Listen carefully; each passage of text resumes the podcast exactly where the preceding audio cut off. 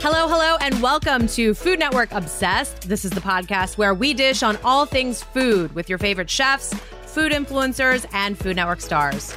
I'm your host, Jamie Sire, and today we have a pro pumpkin carver on the pod to talk all about his passion as a sculptor and where he gets his creepy inspiration. He is an artist, sculptor, winner of Outrageous Pumpkins in 2019, and now back as a judge this year. It's Paul Dever.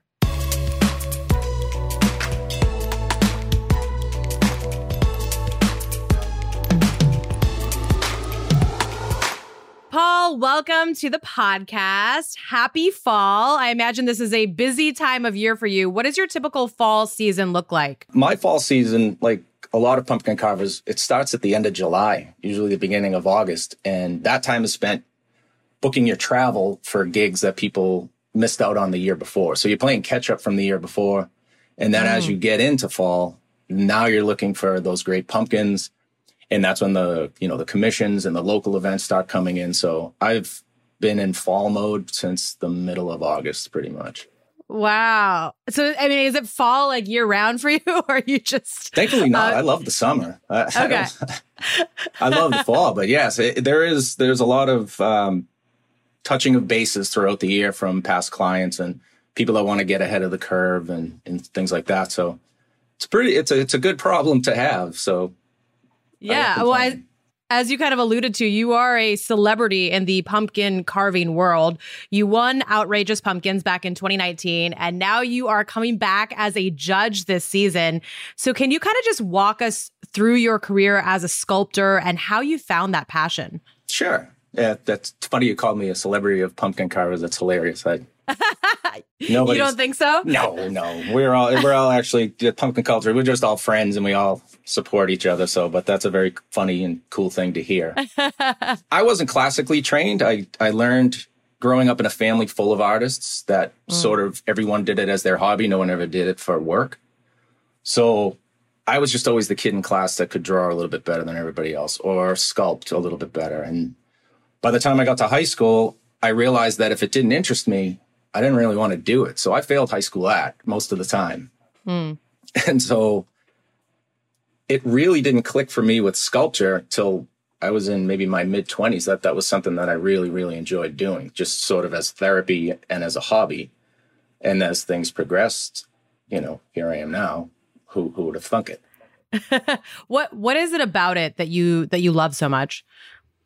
Uh the pumpkin sculpting itself, I like the ephemeralness of it, where it's just you you hyper focus for five, six, seven hours, and then it's gone in a couple of days. Like you put every ounce of energy into it. But sculpture in general, I just like being able to use your hands and your mind to create something that comes straight from your demented brain sometimes like how did i do that how did where did that come from because a lot of times i don't like to use reference either so that it's it's completely off the cuff how often are you able to, you know, replicate in your sculptures exactly what's in your brain and how often does it kind of take on a life of its own as you're going? Uh, well, if somebody on the outside is asking, it's exactly how I wanted it to be. of course. but no, it, it never looks exactly like you want it to. And, and a lot of times that's a happy accident because you sometimes, if you make a mistake, especially with pumpkins, because you can't make mistakes unless, you know, you can glue things on sometimes. But in other situations, you really just have to go with the process and the flow of what your brain's telling your hands to do. Mm. But it always comes out perfect, Jamie, every single time. of course, absolutely. I mean, you mentioned you started, you know, as an artist and, a, and as a sculptor, but how did the gourds come into the picture as an artistic medium for you? Well, it's sort of like a uh, fairy tale of pumpkin carving for me because I used to watch Outrageous Pumpkins with my wife years ago. Okay. Wow. And I didn't know you could do that with pumpkins. So I saw Ray Villafane do it for the first time way back in the day.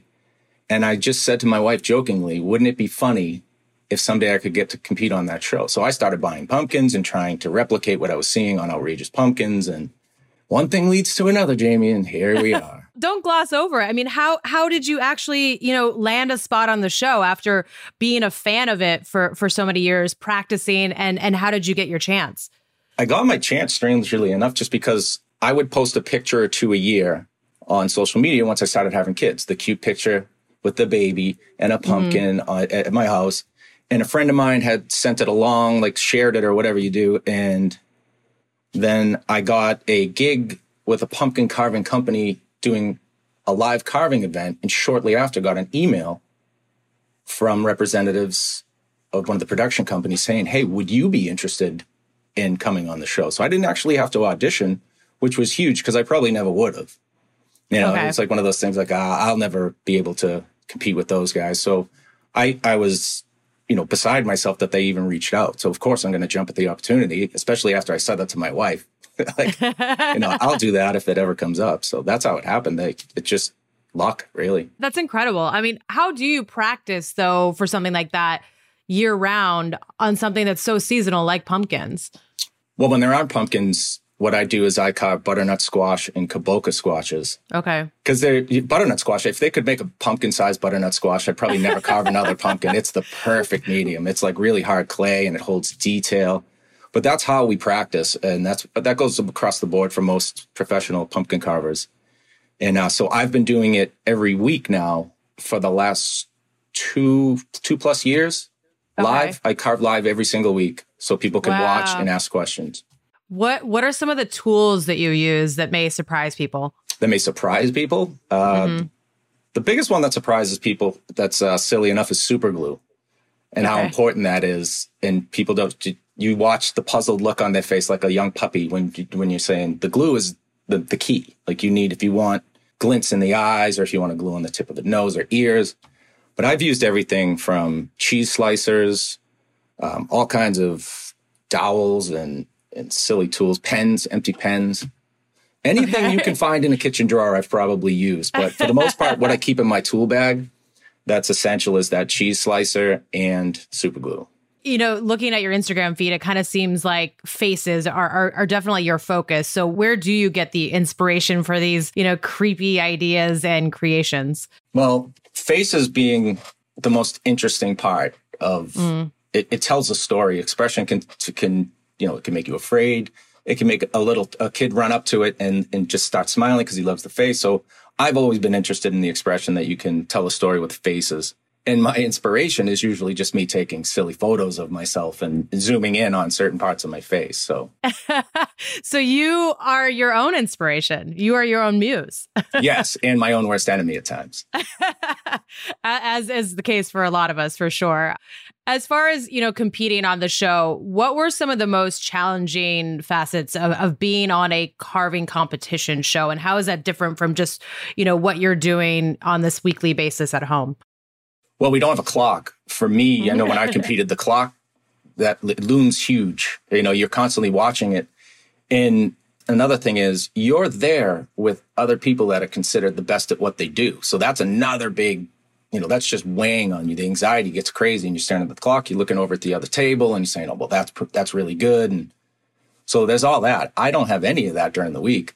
I'll bring on, well, you know, I have, I, I carve with friends and we'll bring on guests from around the world and we just have a conversation about sculpture and and what what what their hangups are. What are their insecurities about it? What makes them feel better? How do you get through it? So we talk about a lot of that stuff and it helps. But if you're on a show and you see that clock, you're not getting around it. You're going to be watching. it's it. You can hear every tick. It's crazy. Leading up to the show, I mean, did you did you practice with you know, timed, you know, challenges and the clock, like as you say, ticking down just to get ready for it? Or did you kind of go in and just wing it? Well, a little bit of both because I'm just, I'm ADD head when it comes to like being super structured for that. Plus it takes, you know, your creativity away. But I did time myself a lot leading up to when I competed just to make sure I could get things inside of certain windows because you'd always watch the show, like to give them two hours for this and they'll give them three hours for that. So I would practice certain things over and over again and try and get faster at them. But then once I saw the clock, it basically just took all my practice and threw it out the window. I was I was a puddle. What surprised you the most about being on the show just in terms of I mean it can be anything from the actual TV production to the the competition itself. The thing that surprised me the most was just how genuinely nice and helpful everyone was. Cuz some of these shows you'll see everybody's backstabbing each other and this all this drama and blah blah blah. So I was kind of going in with a little chip on my shoulder saying nobody, you know, nobody's messing with me. And then I get there and I'm like, you people are so nice. I can't trust you now. Like, which is it? so just everybody from top to bottom, it was so helpful. And you know, if, you know, there'd be a point where there was one point where I really was stuck for a moment and I didn't know how to figure it out. And every, even, even the other contestants were like, did you try this? Did you try that? The judges, mm. you know, like, hmm. we can't help you, but I'm saying, you know, there's things instead of everybody zipping their lip and being like, oh, let's see what he can do. So that was the biggest surprise for me was just how good the people were across the board. I love hearing that. Um, it seems like a, you know a really good camaraderie when you when you watch it from you know from home. But it's it's it's good to hear that that's exactly how it is on the show. Since you know competing, what's your life been like? What what opportunities have you had since being on the show? Well, you mean other than being the new judge of Outrageous Pumpkins? I know. Well, we're getting to one. that. Yeah, that's a pretty big one. No, yeah, I was curious if there was anything else, you know, in the last couple of years, because we're definitely going to talk about your your judging debut. Yeah. No, sure. So I, I got a lot more opportunity to travel. Last couple of years, I've done Chicago, and the, as recent as last year, I went to New Mexico to carve, and that was kind of all based on notoriety from the show. A lot of high profile commissions, like the New England Patriots flew me home from Ooh, Chicago to cool. do a couple for Bill's 300th win. So yeah, those things are pretty cool, especially, you know, being from the Northeast. It's, um, yeah, it's been busy. Let's say that. That's awesome. I mean, the travel sounds incredible. What what is what kind of events are are you getting hired to you know come and carve at? A lot of them are um, pumpkin style walkthrough events where they'll have you know a thousand jack o' lanterns set up, and then they'll bring in live carvers from around the country to do these live demos because you really don't get to see the style of carving that we do, the sculpting.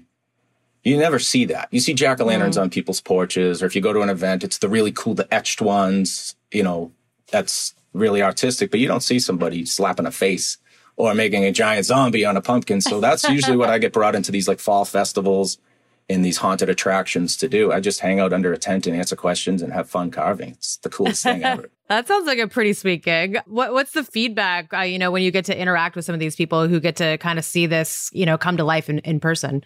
They love it. Well, the adults first have a million questions about the tools and how do you do that is a fun one? Because it's like, you're watching me. Like, I've drawn back the curtain. Watch, I'm going to move my hand and scrape. It's a lot of scraping.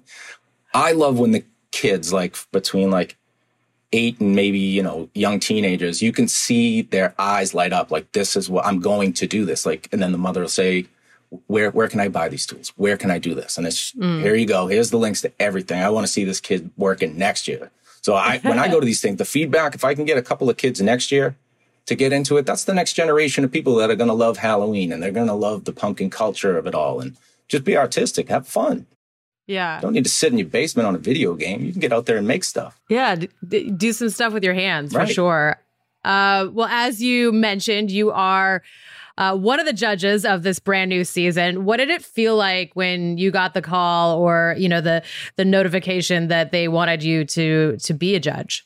It was surreal. It's, it's kind of hard to explain, especially because, like I said, the reason I carve pumpkins is because of outrageous pumpkins. So you know, the season that I was on, I I had the the triple threat. I had Terry, Mark Evan, and Ray Villafane, like three of my favorite artists on the show. So to step to be asked to step into that role that has been held by you know a couple of my artistic idols was laughable to me. Like, why, who, who am I to be stepping into those shoes?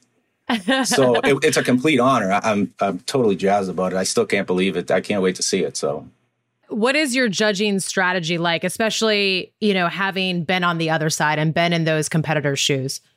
Yeah, that's a good question. I, I, I think about this a lot. Like when somebody asks me how how are you going to judge it? Well, I want to be fair, and you want to have constructive criticism. I don't want to call it criticism because I don't want to dump on them. I, they're, I've been there. I've been in their shoes. I know how hard it is in a time frame to do your best work. So I think my judging style was more: this is what you're doing right and then here comes the tough love because if you don't listen, you're going to be in big trouble. I'm trying to give you a little bit of an answer to a test, you know, because at the end of the day, it was Terry and I making all these decisions. Mm-hmm. So, you know, I'd, I'd tell them what I really like about it. And then I'd kind of ease into what you could change to make this a little bit better. Because if you don't, you're going to be packing your suitcase. So tough, tough, but fair, I guess, is the way I judge. Uh, well, speaking of Terry, uh, Disney Imagineer, your your co-judge and also host Sunny Anderson. What was it like working with the two of them? Well, well, Terry's a legend. Um, since 2019, I've stayed in touch with Terry. She's been one of my biggest supporters.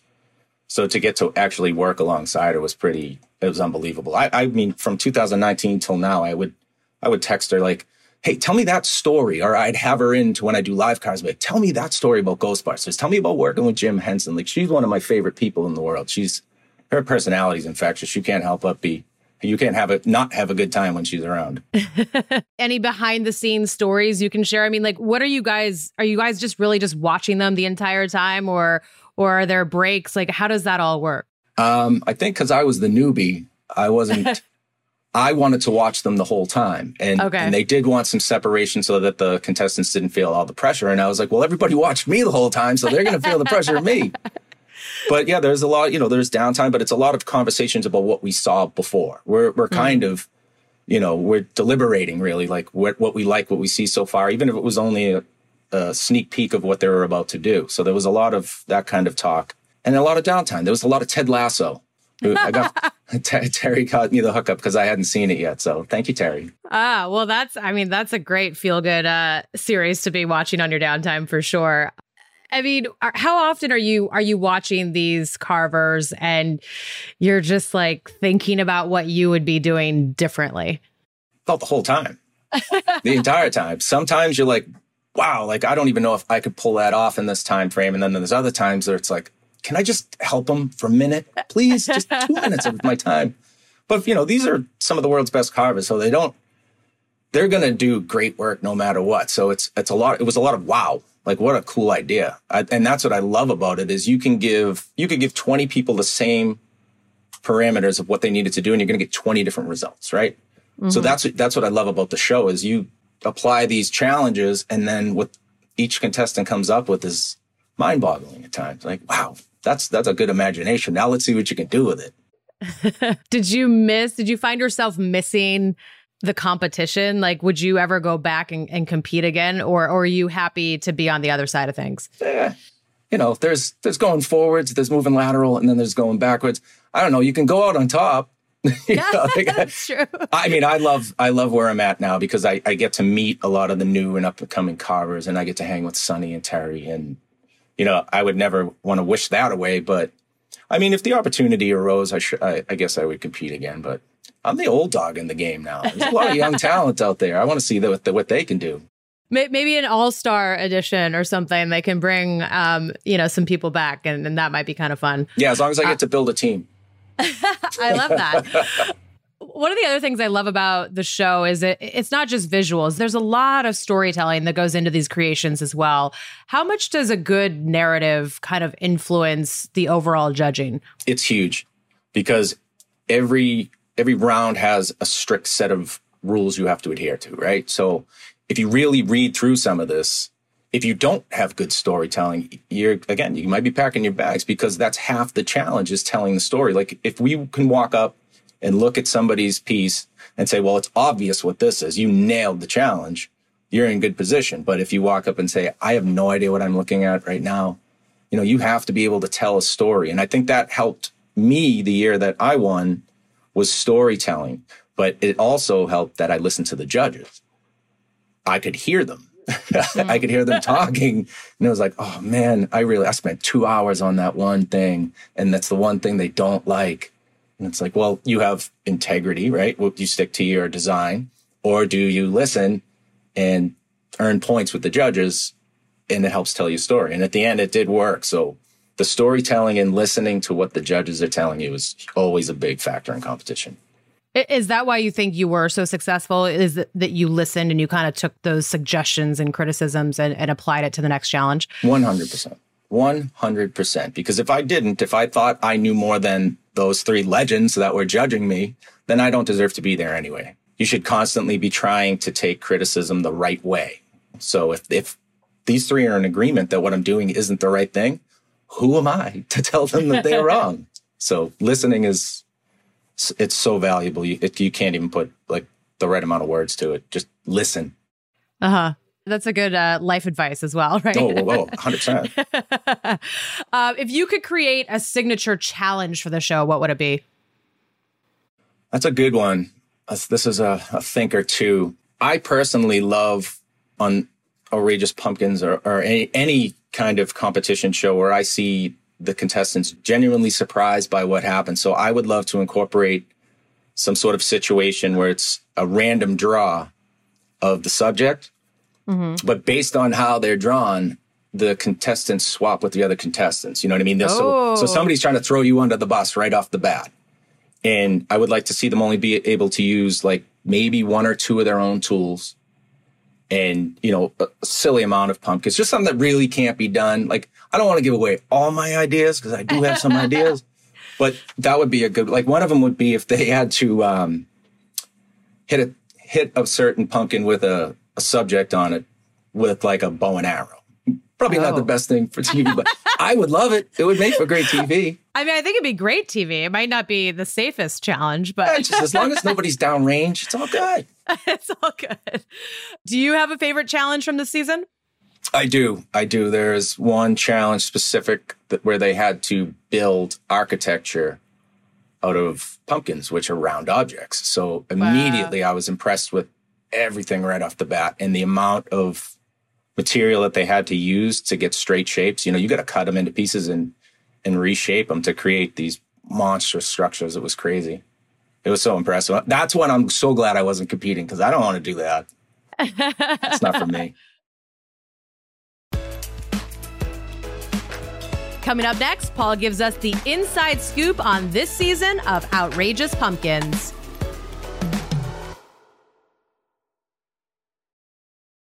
Uh, well, it sounds like a, an amazing season. What do you think fans can look forward to the most? Any any surprises in store? There's a without, lot of surprises. Without spoilers. Oh, no, no spoilers, spoilers, but there are a lot of surprises to the point that I was surprised and I thought I knew everything, but I was even surprised. So they did a great job this year of of kicking it up another notch, and they brought in some great artists from across the country that are just doing things with a lot of power tools these days. We didn't use a lot of power tools back in 19, but yeah, just bigger and better this year. The challenges are crazy and there's a lot more vibrant color involved and just things you don't normally see, which is it's from me coming from the pumpkin culture, I'm so excited to see where the show's headed. It's amazing. Yeah. Yeah, well, we are excited to watch it. It's always a fall favorite for everybody on Food Network. So, looking forward to it and seeing your your judging debut as well. Uh, we are going to finish things off with some rapid fire questions, and then we have one final question that we ask everybody on the podcast. So, rapid fire, weirdest thing you've ever carved? An advent calendar out of cheddar cheese, the largest one in the world. Whoa! Yes. Oh. oh. my goodness. I need to look that one up. Uh, your favorite Halloween candy? Reese's peanut butter cup. Oh, same. Uh, especially the super fresh ones, like the the pumpkin shaped ones. Yes, those um, are the um, ones. Those, those are the best. They're amazing. Are you a pumpkin spice person?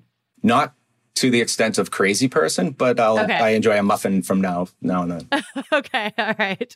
Carving tool you could not live without. Any of my raked ribbon ribbon loops. So we okay. have a tool with rakes on the side so you can scratch at it. If I didn't have those, I'd be lost. Key to choosing a good pumpkin at the pumpkin patch. Weight, first of all, and then shape. It has to inspire you. Okay. The weight, like you you look for like a heavy one or the heaviest you can find. If you pick it up and it feels like a cinder block, that's the one. That's the one. Okay.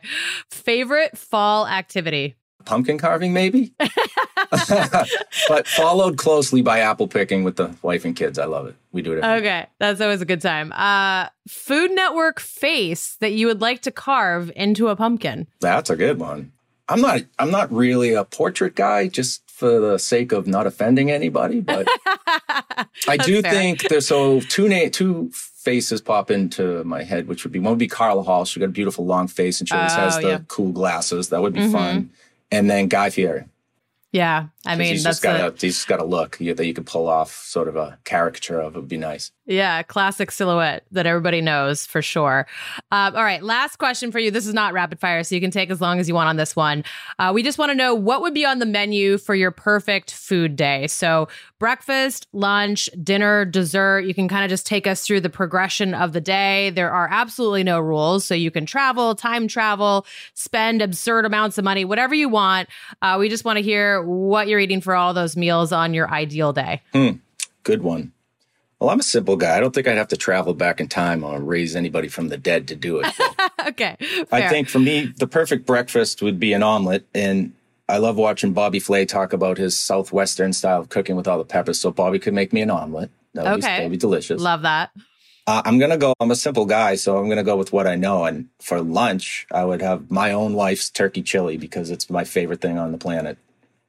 So also gonna, a good fall dish too. Yes, it's perfect. It's it's amazing. And I'm never like making my own lunch this time of year because I'm always carving. So she will deliver it to me, which is even more important. And for dinner, all right. So again, I'm a meat and potatoes kind of guy, but I'll I'll I'll up it for you, Jamie. I'm gonna okay. say I'll say a surf and turf lobster mac and cheese and a filet with some garlic mashed potatoes, and I'm going to have Sunny cook it for me.